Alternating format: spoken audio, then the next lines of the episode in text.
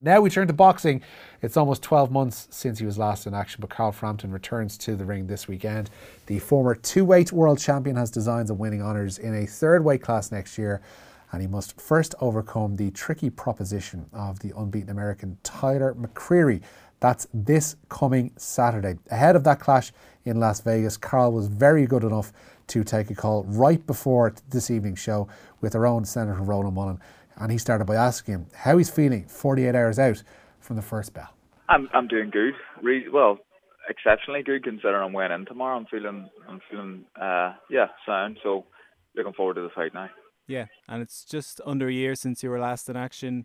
Are you excited to finally be putting the gloves back on this weekend? Absolutely, and, and people are, are kind of talking about that. And a year out of the ring is is a pretty long time, but you know it hasn't been as if I've been kind of sitting idle for the last year. I did have a training camp mm. in the middle, um, and no fight materialised. Obviously, with a, freak accident when I broke my hand, but um, I've I've been training pretty much all year. Um, I've had a good camp this time, so I'm I'm looking forward to um to putting on a show. Yeah, and we don't have to dwell on it, but you mentioned that um that freak occurrence in Philadelphia, being the competitor that you are, and that happened on fight week. That must have been really tough to take from a psychological point of view, even. I, it was like, you know, I was upset, I was angry, I was sad, like I was confused. Like the, the mm. emotions I had were, my head was done. It, it really genuinely annoyed me. It just felt like a, a bit of a waste, and I was away from my family for a long time, and over the summer holidays when I could have been out, you know, on holidays with the kids and stuff, and, and I was training for a fight that never happened. So, um, yeah, I was I was upset, but look, I think if I'm going to take anything from it, it's that I have a full another camp behind me. I didn't fight, but I still had the benefits of of of a training camp um, behind me, and, and it's kind of helping me going into this camp and, and into this fight as well.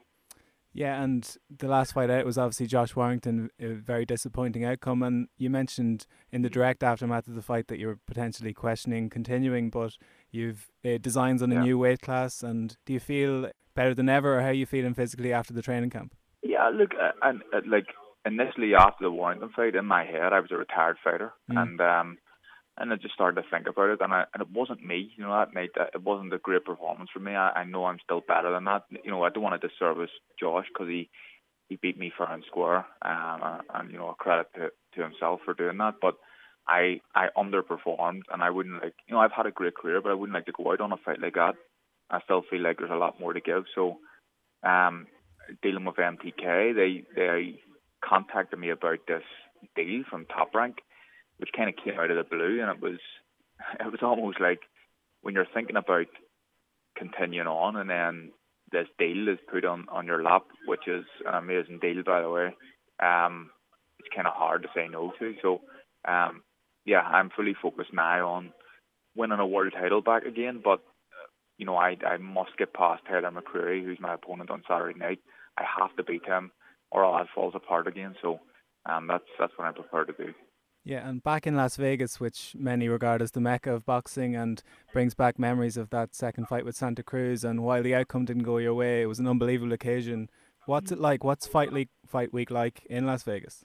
Well, it's it's pretty relaxed this week um, because it's Thanksgiving week in mm. in the states. So um, there hasn't been any public workouts. We've just got the weigh-in tomorrow, so it's been the most relaxed fight week I've ever had in my whole career. So I haven't been um, having to be dictated to by times and meeting certain times to go and attend these events or anything. So it's been easy, pretty easy. Um, we've been walking up and down the strip, seeing the sights and, and enjoying enjoying fight week pretty much. So, but you know, it's tomorrow's away, and I'm looking forward to getting that out of the road, and then I'll fully focus on the fight and and, and doing a number on this guy.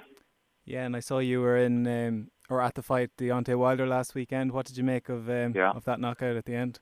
It was it kind of came out of the blue. I had him I had him losing every round. There was maybe an argument that he'd won one round up until the knockout, um, but he was well behind. But kind of in hindsight now, looking at the performance, it looked like he was he almost knew it was coming at some point, and he was being very relaxed and and patient and taking his time. And when he landed the shot, like it hit it hit Ortiz on the forehead, which you get hit in the forehead, you can usually take them. Okay, it's the ones on the chin or the temple that knock you out. Um, but he hit him in the forehead and, and put him to sleep. Like the guy is, in my opinion, if he isn't the hardest punching heavyweight of all time, he's one of them. And he's got that get out clause every time where he can just switch your lights out.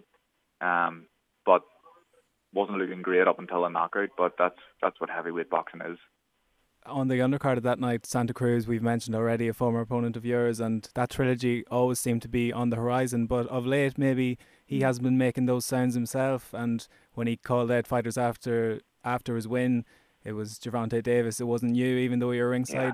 From your own point of view, yeah, do you just have to park that in your own mind and focus on yourself rather I, than? I, see, to be honest, I'm, I'm, I forgot about that already. Like I, I just genuinely don't think that fight will ever happen. If you listen to Santa Cruz after two years, uh, after you know it's been two years or more than two years since we last fought.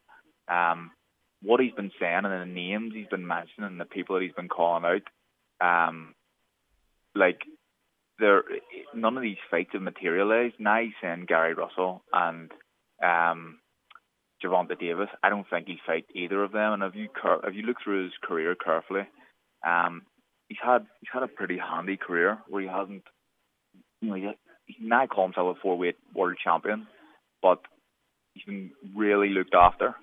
Um, and you know he, he had a fight against me where he lost, and then he had a fight against me where he run or he won, and he and he's he's just been running ever since. He hasn't wanted to return the favour, so I just think that fight will never happen. I've kind of given up thinking about it now, and I'm focused to Tyler McCreary on Saturday night, and then any of the champions that the top rank have under their banner, which include Jamel Herring and, and Shakur Stevens. Yeah, and um, we'll get on to McCreary specifically in a second, but I saw you were doing the rounds with Oscar Valdez, and there has been talk of Herring as well. Um, the Valdez fight has one that's been talked about for a while. Obviously, you're in the same stable now. Is that realistic, or what are you thinking? Well, absolutely, it is realistic, and, and I met Oscar for the first time this week. Really nice guy, and I I, I admire his style. I I like I like how he fights. He's very a very exciting fighter. Like I would actually, you know, I'd stay up to watch his fights. So I'm a fan of his. But a fight with me and him, you know, I think it would be our stage with Klaus Schwab. I think it would be a great fight. Um, definitely, I want to fight a champion next. Yeah. But if I can't, if that doesn't happen, I think the Oscar Valdez one is a fight that, that gets me really excited. I think uh, boxing fans across the world would, would be excited about that one too. Yeah, and Tyler McCreary is the opponent at hand, a very slick operator. What kind of fight are you expecting yeah. yourself? Well, I, see, you know, he's a, he's kind of a young, uh, you know, he's 16 and old. He's a lot younger than me, but um, he's he's a good fighter. He's taller than me. He's got a decent, fast jab. Um, but uh, looking at him, he likes to get it all his own way, and he likes to dictate the pace. And I think when he gets a bit of pressure put on him, it's when he starts to kind of unravel and fall apart. So um, I'm expecting a tough fight, and I'm expecting him to try and keep it long. But it's up to me to be able to to work my way around his, his long jab and and get on the inside and, and do what I have to do. And I'm I'm prepared to do whatever it takes to win this fight. Like I must win this fight um, to keep my you know my plans on track of of becoming potentially a three weight world champion like you're in such esteemed company from an Irish boxing's point of view with uh, Steve Collins and Katie Taylor and yourself, the only multi-weight champions from this island anyway. So the carrot of becoming a three-weight champion would be remarkable. Um, St Patrick's Day had been talked about as potential if there was going to be a title fight, but I've seen in the last week or so, Bob Arum himself has actually said there was potential for Belfast and bringing Jamel Herring over there. I know you don't want to look past this weekend, but to make history at Windsor Park must be it must be so appetizing that's what what dreams are made of, really. Like, and, and Windsor Park wasn't something I really considered because I am the challenger. Um, it's you know Jamel Herring's a champion. He is from New York, so it made sense to have the fight in New York. I thought, but um, it makes a lot more sense to me now that if if they can do it in Belfast, and I think in New York it sells okay. In in Belfast we sell Windsor Park out. Mm. Um, in a day. I think for for a, a world title fight and a chance for me to to make history. So, um, you know, it's been a pleasure to work with Top Rank and everything they've done for my career so far, and, and MTK too. But I think if they can deliver me a, a world title opportunity in my third weight class, it would be it would be unreal. Yeah, it would be something very exceptional, all right. And best of luck this weekend, first and foremost, Carl, and hopefully we can catch up after the fight. Thanks very much. All the best. Yeah, very good of Carl Frampton to take time out to speak to our own Ronan Mullen there ahead of his fight with Tyler McCreary. The fight is live on BT Sport on Saturday.